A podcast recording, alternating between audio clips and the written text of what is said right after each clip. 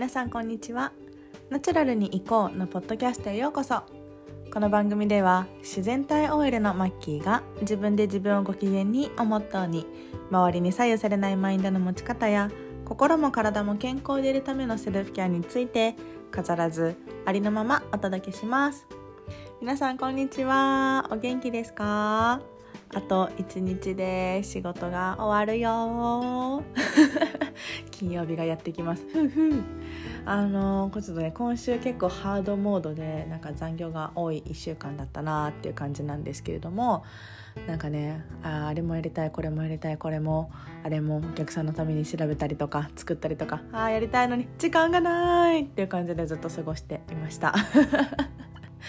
で明日の金曜日はうんと特にねアポとか打ち合わせとかがなくって一日ねもう自由に使える時間なのであの今までやりたくても時間がなくてできなかったなんてことね全部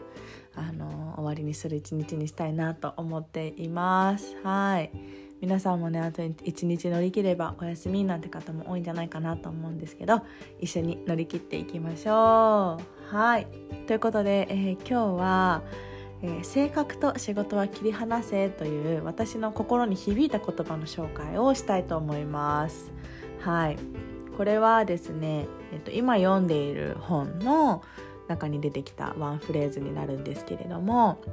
はい、今はですね、えー、バナナの魅力を100文字で伝えてくださいというあの誰で誰でも身につく伝わる技術なんていうその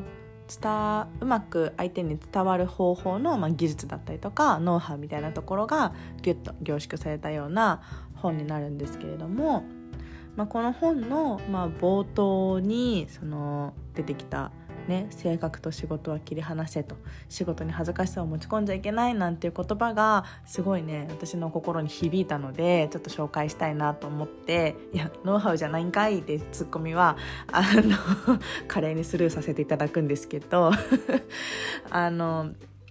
これねなどういう場面で出てきたかっていうとその編集者の柿内隆文さんって方がこの本の著者なんですがもともと彼は引っ込み思案というか何か人前で発言したりとか発表したりみたいなことがすごい苦手で、まあ、それをね仕事の中で持ち込んでいたことによってうんとうまくいかなかったりとか壁にぶつかったりっていうことがありましたと。でそんな時に、えー、師匠がえーと、性格と仕事は切り離せと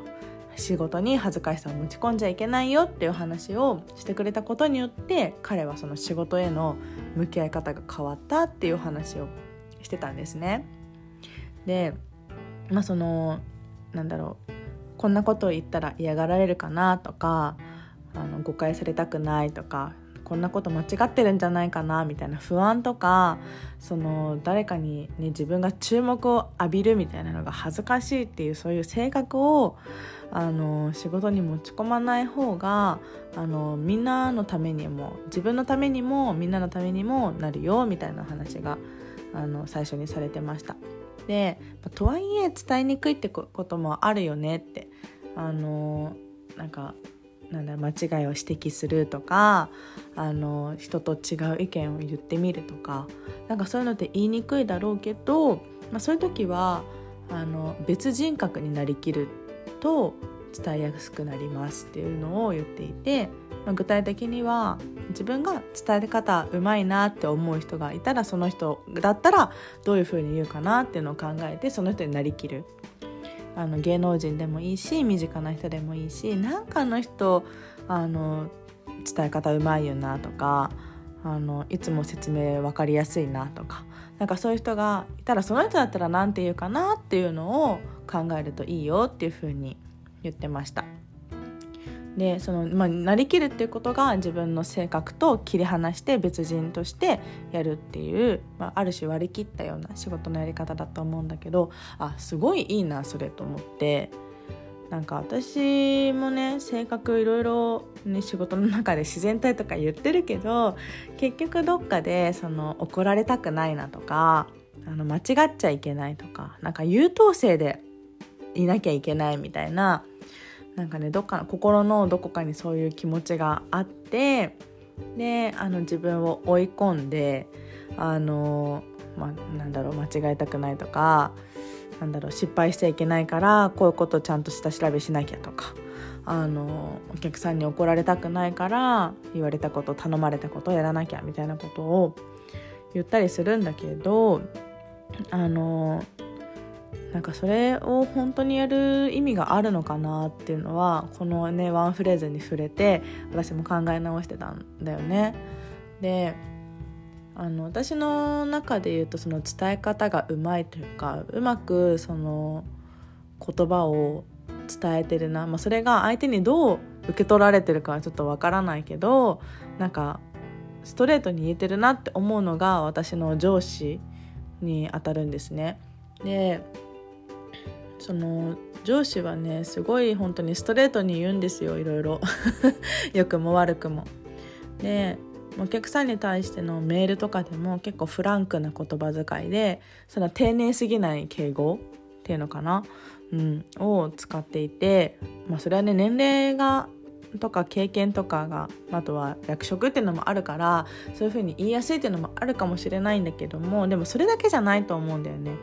でそれを見て私はあこんな風に伝えていいんだっていうのをまずそこで知ってでまあ私も私の場合だとなんかメール書くときにその丁寧に伝えようとしすぎて遠回りにまどろっこしくなって結局何が言いたいのとか前置きが長くなってすんごい長い長文メールみたいなの送っちゃったりとかしてはあみたいななんかうまく言えてるかなとか言ってちょっと悩む時もあるんだけどそうこれの言葉を聞いてあもっとなんかその上司だったら多分ここは過剰書きにするなとかなんかこんなにうんといろいろオブラートに包まな包まなくてももうちょっとあのなんだろうストレートにあの思ってることを書いてもそんな失礼に当たらないんじゃないかなとかなんか関係性ができてるし大丈夫だろうとかなんかそういうのを思いながらあの書いてみると意外と、ま、シンプルにまとまったりとかあこれぐらいあのなんだろうな簡単な返事でもいいんだみたいな思えたりするとちょっとね仕事がしやすくなったりそのメール返信に時間をかけなくなってあのちょっとずつねやりたいことの方に時間を捻出できるようになったりとかあのまだそれもね練習中なんだけれどもちょっと最近意識していることになります。はいだからねちょっとこれは伝え方とかとはまた別の話にもなっちゃうかもしれないんだけどそういう伝え方に限らず自分の性格を仕事に持ち込まないことによってあの何かやりやすくなったりとかもういつものうんとなんだろうなプライベートの時の性格と仕事の時の性格は良くも悪くも切り離していいと思うんですよね。もちろんプライベートの方の性格で仕事ができるってなったらそれもいいと思うしあの無理しないっていうところですごい素晴らしいことだと思うし私もそれができればって思うんだけどやっぱりどっかでそのお客さんに対してあの責任感を持たなきゃとか今私は思っちゃってるんだけど、まあ、そこを完全になくすこともまあいいとは思わないから